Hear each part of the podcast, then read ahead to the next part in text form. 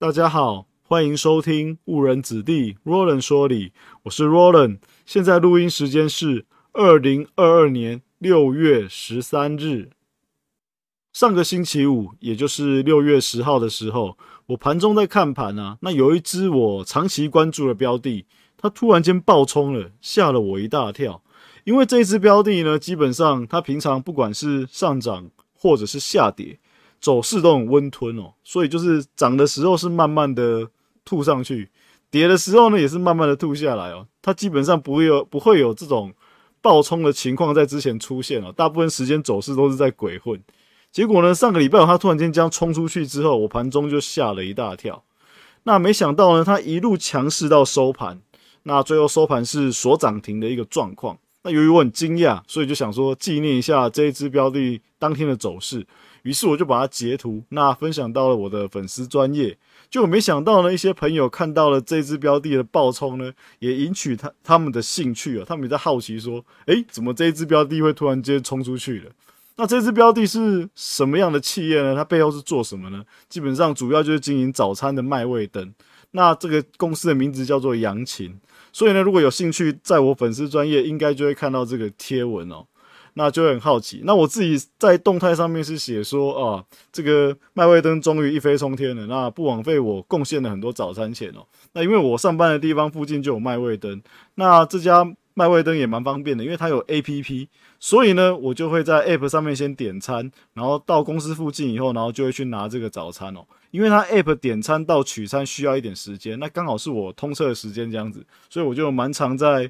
麦味登捧场的，那所以看到他突然间喷出去，我这就觉得，哎呀，我的贡献没有白费哦，大概就是一种一点这种心理的感觉。那我也想说，借由这个麦味登的一飞冲天哦，来跟大家聊聊一点金融市场的一些知识哦。首先，你看到一只标的喷出去，我们扣除炒作啊、内线那些有的没有的，我们就来检查看看，说它到底是不是有这样子的本质，可以让它有机会拥有更高的价格，或者是市场对它的估值。那首先，我们一定要注意的就是这企业有没有赚钱。基本上，股价的好坏跟企业有没有赚钱，基本上它关系并不是到很直接，但是这个关联是非常的大的。那所以呢，你一间公司的股价如果要长期维持在高档或者是成长，一定反映着它的营收啊、获利的部分也是持续在成长的，不然不太可能价格会一直成长啊，或者是维持在一个高档这样子。那另外就是借由麦味登的关系，除了去看看说盈利的状况之外呢，我们还要再聊另外一件事情哦。这个就是比较偏市场面的一个知识，也就是市场流动性的部分。那为什么要借由麦味登来讨论这个呢？待会大家就知道了。那另外呢，今天也会跟大家分享一个科学的小动态。那基本上就是在聊上个礼拜我们有提过说睡觉要关灯嘛。那今天跟灯也有点关系哦，也就是盯手机。那大家就觉得啊，手机看很多可能对眼睛不好啊。但事实上呢，根据研究指出啊，盯手机过量不止伤害眼睛，可能会导致全身都受到伤害。那想知道这是什么原因吗？我们就最后再来跟大家解析。在进入正题之前，我们还是来聊一下篮球。这个周末我依然在看篮球赛。那早上有 NBA，那傍晚的时候就有国内直男的季后赛。那比较让我印象深刻的是。国内职篮的季后赛哦，特别是昨天，也就是六月十二号傍晚，富邦队梦想家的这一场比赛。那基本上这两队我并没有特别支持的一方，但是如果真要讲的话，我昨天是比较希望梦想家可以赢球的，因为这样子这个系列就会再多打一场。那富邦如果赢球的话，这个系列就结束了，那就是等待总冠军赛的来临。好，那最后是富邦赢球了，所以我就没办法多看一场。不过昨天还是让我很感动哦，虽然没有办法多看一场，因为有个球员呢，他是我觉得是台湾很指标的一个篮球员，他叫做林志杰。如果你在这二十年内有关注过台湾篮球的话，应该都会听过这个名字哦。所以代表他已经在呃台湾的篮坛红很久了，因为他现在已经满四十岁了。那满四十岁不打紧哦，重点是他在场上的表现基本上。不像一个是四十岁的人哦，大家可以想想看哦，如果观众朋友们、听众朋友们，你已经满四十岁的话，你就可以想象说，你还能够在球场上跑多久、打多久。那昨天的表现非常的，我觉得叫人激赏哦。怎么说？因为除了正规赛的时间之外，昨天那场比赛又增加了两度延长哦，就打了两次延长赛，所以等等于说比一般的正规赛又多了十分钟。那林志杰他大概是上场了快四十分钟吧，没有记错的话，那全场他得了二十七分哦，那篮板也抓了九个，那有五个助攻跟四个超节，然后很多是在关键时刻拉锯时候那种很焦战况很焦灼，或者是可能快要被拉开的时候，林志杰又跳出来投进了三分球，三分球部分他就进了六颗，所以啊，我在想啊。这样子的球员值得大家去为他加油喝彩啊！因为毕竟也四十岁了。虽然我希望他再战十年啊，不过我觉得这个这个想法是有点个人的偏执。不，因为事实上应该不太可能再战十年，但是心里会希望他可以再多打一下。所以呢，简单的说就是这样子的球员的比赛打一场少一场哦。所以呢，如果还觉得诶唤起你以前对这个台湾篮球的热爱的话，欢迎最近还是可以关注一下他们的季后赛哦，因为最近都会在打。那等礼拜二的比赛打完之后呢，就要进入总冠军赛了。好，我们现在开始来聊聊麦味登。那麦味登呢，经营这个品牌的企业叫做扬琴，那代号是二七五五。那扬琴旗下呢，除了这个麦味登比较知名之外，还有另外一个品牌叫做炸鸡大师。那我自己只有吃过麦味登啊，那炸鸡大师我是没有吃过。不过好多朋友好像对炸鸡大师的评价也不错，那这个就让大家自己在心里去评估评估哦。那我自己是觉得麦味登的东西还蛮蛮不错的。那因为公司附近也有，刚刚有提过嘛，我觉得先利用这个。麦味登的 App 点餐，然后经过这个通车之后，再到公司，刚好也到了这个取餐的时间，那我就可以顺便取餐，然后就吃早餐这样子。所以对我来讲，整个很方便。那食物上面我也都可以接受，所以我就成为他们长期的一个顾客。那我到底什么时候知道杨琴下面的品牌之一是麦味登呢？大概是在二零二零年的十二月。那为什么我会知道？因为我前面几集都有在推广说，大家可以去参与股票抽签嘛，所以我就是透过股票抽签申购认识杨琴的，然后才知道杨琴下面的品牌之一就是麦味登。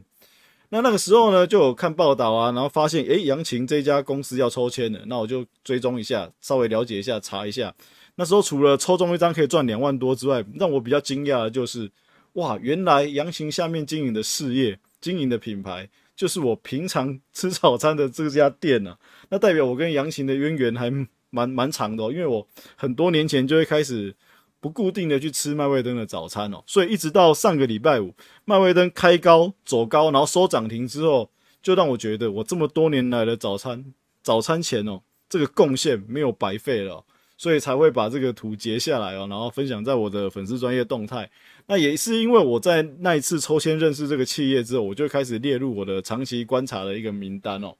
那就顺便当做一个记录。那就有朋友开始问说：“诶，很好奇啊，为什么麦味灯会突然的喷出呢？”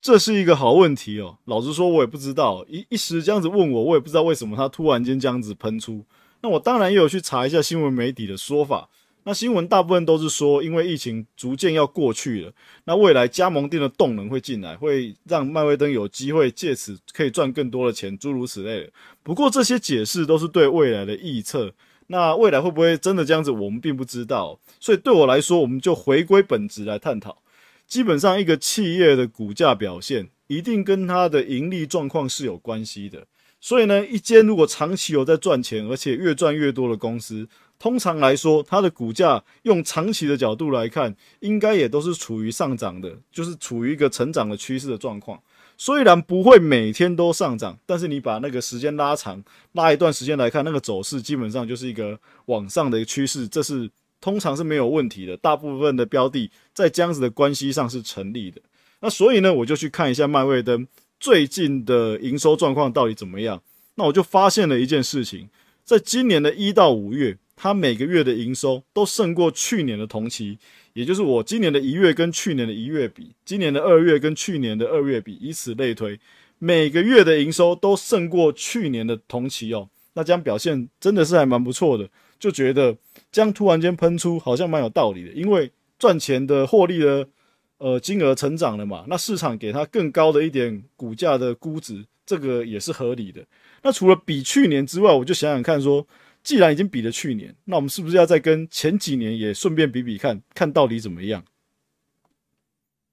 然后呢，我就再去跟前几年比了一下，那基本上就比到了二零一八，所以就比了二零一八、一九、二零、二一，然后二二就是今年的一到五月。我发现呢，今年的一到五月都胜过过去四年的一到五月。那基本上，而且还发现一件事情，它的营收呢，在一到五月的这个期间，几乎是每年的一到五月都比前一年的一到五月表现来得好。所以啊，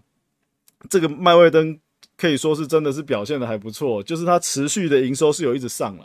那营收一直上来，上一集有跟大家提过，除了看营收之外，另外一点就是要注意的是毛利率。因为呢，我的同样的营收，如果毛利率不一样，就会影响我实际赚到的钱到底是多少。那反之呢，如果我的营收增加了，但是我的毛利率下降了，这也可能会影响到我赚的钱到底是变多还是变少。所以，我们就要等第二季季报的毛利率出来之后，再可以做一个更深入的一个探讨。那至少从营收的角度来看，呃，它算是一直在成长的，没有错。而且，台湾有个优势就是每一个月。公司都会公布营收，基本上在国外是没有这个规则的。基本上大部分国外应该是没有了。那台湾的特有的规则就是这个，所以我们的投资人某个角度还算是幸福的，可以每个月去追踪公司的营收变化。这样，接下来就由麦味登来跟大家聊聊市场的流动性，这个比较偏市场面的知识。那我相信基本上对新手应该是会有帮助的。那为什么我会从麦味登去聊到这个市场流动性呢？原因是这样子。这支标的基本上我知道了以后，都有跟一些朋友会分享。那也就是上个礼拜五，这个麦威登喷出涨停之后，我就又告诉了我一些有聊过的朋友，那他们就发现了这件事，然后觉得也很不可思议哦，麦威登突然间这样喷出了。那所以他就去看一下这个麦威登的交易的资讯，然后他就发现，诶，这个麦威登的量也太小了吧？基本上呢，涨停那一天总共的成交量也才成交了一百四十二张。那扣除那一天不算，涨停的前一天，整天的交易量也才八张，他都觉得这样子标的很诡异哦，因为这个交易量实在太小了，通常一般人比较不会去碰这样子的标的。大家可以想想看哦，一百四十几张就涨停，那你用涨停价来算好了啦，六十八点七，你就把它乘一下，这样整个总金额是多少？代表呢，你有那样子的钱哦，就可以让漫威登涨停一天哦。这个角度啊，所以他们会觉得这样子的流动性比较差，所以平常比较不会去碰，因为整个的成交量太小了。那除了从成交量比较小之外呢，我们还可以从什么地方来观察这一支标的的市场流动性好不好？等下再跟大家介绍。那为什么会说成交量小，流动性比较不好？基本上某个角度跟股本也有关系，也就是呢，每一只股票它在外流通的股数是不一样的。那如果你在外流通的股数如果比较少的话，那你当然盘中的交易理论上也会相对的比较少，因为不是每个人每一天都会把股票拿出来卖的，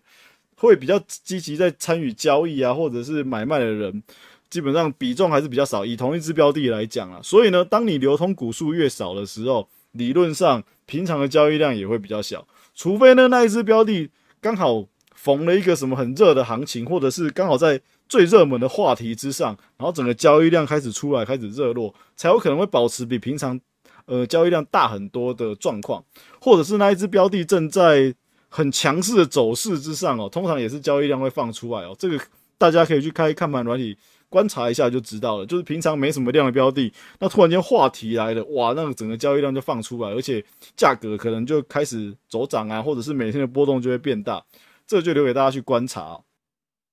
除了成交量大小之外，我们直接从市场的买卖委托单的状况来观察流动性，这个是一个更直接的方式。毕竟成交量大小，有的时候单子挂出去只是没有成交而已嘛，不代表说它的流动性不好，因为它的挂单可能还是很密集的哦。那我们直接从挂单的委托簿上面，可以更去直接的了解流动性。那什么叫做买卖？什么叫做挂单或者是买卖的委托簿呢？基本上一张一支标的。会有人想买，也会有人想卖嘛。那他们各自都会有想买或者是想卖的价格。那例如说呢，我是想买这只标的的人，那我就挂了。例如说我四十五块想买，我就挂了四十五块。那接下来又有人想买，他想买的是四十块。那接下来又有人想买买想买三十六，然后或者是想买三十三，他们就会挂单，然后委托丢到市场。那这个单子呢，就会在交易所的电脑里面集中在那边做一个记录，然后去等待撮合。那如果想卖的人也当然有嘛，我刚讲都是想卖的。那想卖可能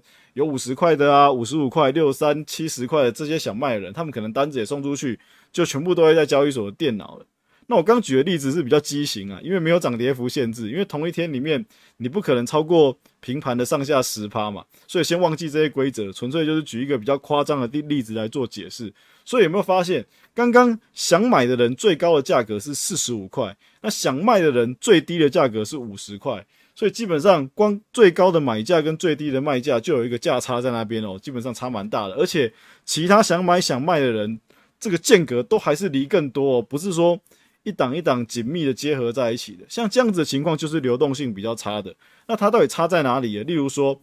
最高的买价是四十五块，最低的卖价是五十块。那我有一个人，他现在当场用市价单敲进去，他是想要买的，所以他用市价买单敲进去，所以呢会跟最低的卖价去成交，所以他就是成交在五十块，他会买在五十块，跟那个五十块的卖单去做成交了。那突然间呢，假设他反悔了，他马上想要把它卖掉。这时候呢，委托部上最高的买价是四十五块，所以他只能卖在四十五块。所以这一来一往，你看他差了就就亏了五块钱，因为他买五十块卖四十五嘛。像这种情况出现的话，就是流动性比较差的市场。如果你又要做当冲的话，你很有可能会在这个摩擦成本上面一直去做损耗，因为你买进卖出这个损耗都是很大，因为它的买卖单的价格差距是比较大的，并不是紧密在一起的。所以呢，流动性比较佳的情况就是。买卖的价格很紧密，那基本上以市场角度来讲，它每一个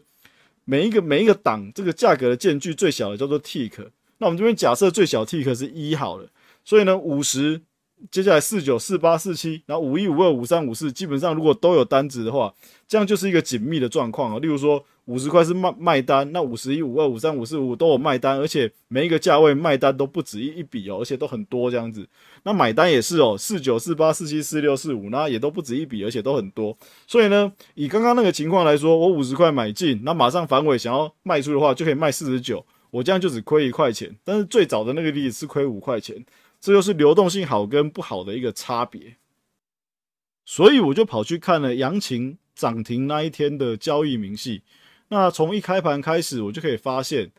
基本上呢，它的最低的卖价跟最高的买价，也就是明细上会秀出来的买价跟卖价这个差别啊，都差了几，都差了十几个 tick。那以阳晴这个六十几块的价位来说，它一个 tick 是零点一，零点一块，也就是最小跳动点是零点一块。所以如果股价差一块的话，就是差了十个 tick。那它开盘之后，大部分时间都有差到。十个 tick 甚至更多，例如说像六十六点六跟六十八点四，基本上这差了快两块了，就将近快二十个 tick。所以如果以杨琴来说，你要拿它做当冲的标的的话，可能就比较不适合，因为一旦你发现你做错，想要停损的话，你一次是要差二十几个 tick 的这个损失哦。所以要做当冲的朋友，基本上就要以。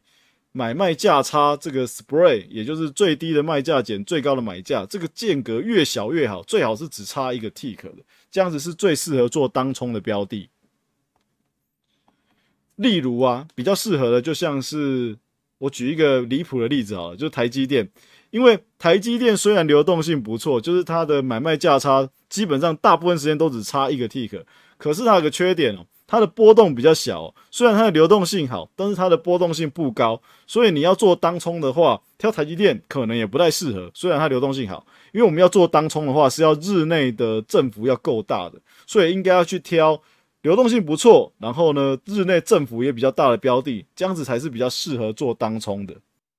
顺便一提啊，因为今天台股算是大跌的嘛，那上个礼拜麦味登涨停，我今天当然要继续关注一下，看看它到底。能不能强者恒强下去？结果发现呢，基本上开盘也是有跌了一下，后来呢就慢慢收敛这个跌幅，然后一直到收盘呢，麦味登收红的，也就是阳晴是收红的，这让我感到非常的振奋哦，真的是早餐钱早餐的钱没有白花。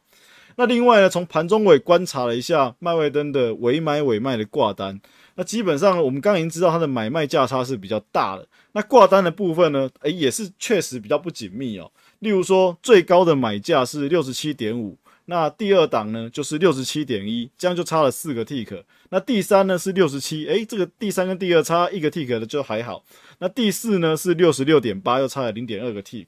这是我盘中观察的一个状况啊，所以它算是说买卖价差比别人大。那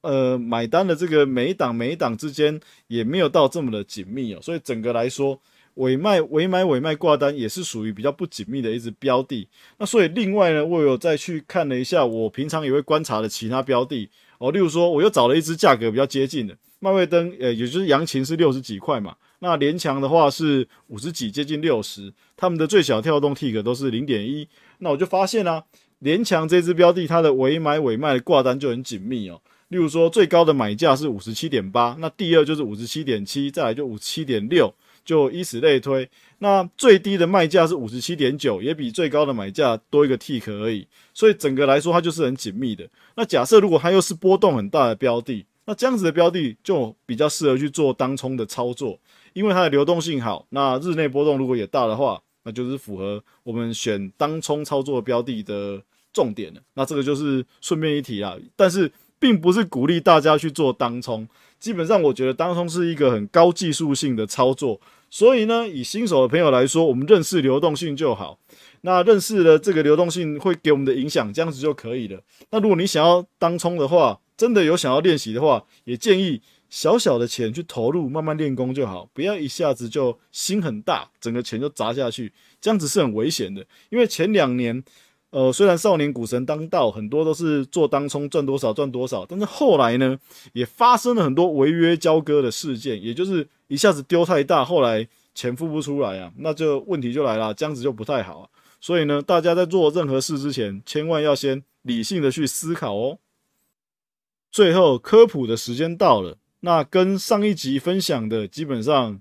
有息息相关。上一集是跟大家说。睡觉的时候要关灯，不然对身体健康会有影响。那这一集是要告诉大家，长时间盯着手机或者是荧幕的部分，不只会伤害眼睛，而且身体的其他器官都会受到影响，甚至有可能会让你的寿命减短。那基本上呢，原理都差不多，都是光照的影响哦，只不过。上一次是睡觉嘛，那这一次是平常白天的时候或者是晚上的时候，你在这边盯荧幕或盯手机，基本上都是你眼睛接受光照之后产生的一些连锁反应。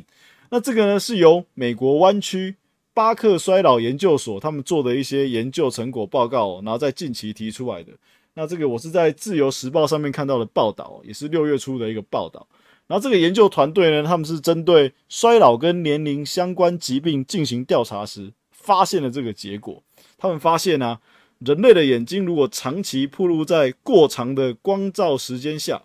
不只会对眼睛的结构造成损伤，然后在眼睛的健康状态发生改变之后，会进一步影响身体的其他部位。那基本上长期看手机，眼睛会出问题，这个是很理、很直、很直觉的事情吧？大家应该很容易理解吧？长期一直盯眼睛不好，很正常。但是怎么样，应该都没有想到，一直盯着这个荧幕跟手机，会对其他身体的地方造成伤害。那他们里面就提出了两个原因。第一个原因是眼睛本身的特殊定位，但老实说，这个原因我看完报道之后，我还是看不懂哦。那他是怎么讲呢？他说，长期照光会影响眼球的免疫活动，然后就带来了一些蝴蝶效应，然后最终破坏身体的身体健康，然后也对其他的器官造成损伤。所以呢，可能要了解这个原因原因的话，你必须要先知道影响眼球的免疫活动这句话是什么意思哦。所以是不是免免疫活动越多，或者是怎么样，就导致一些调节的不好？所以我我是不太清楚啊，因为不是念生物的，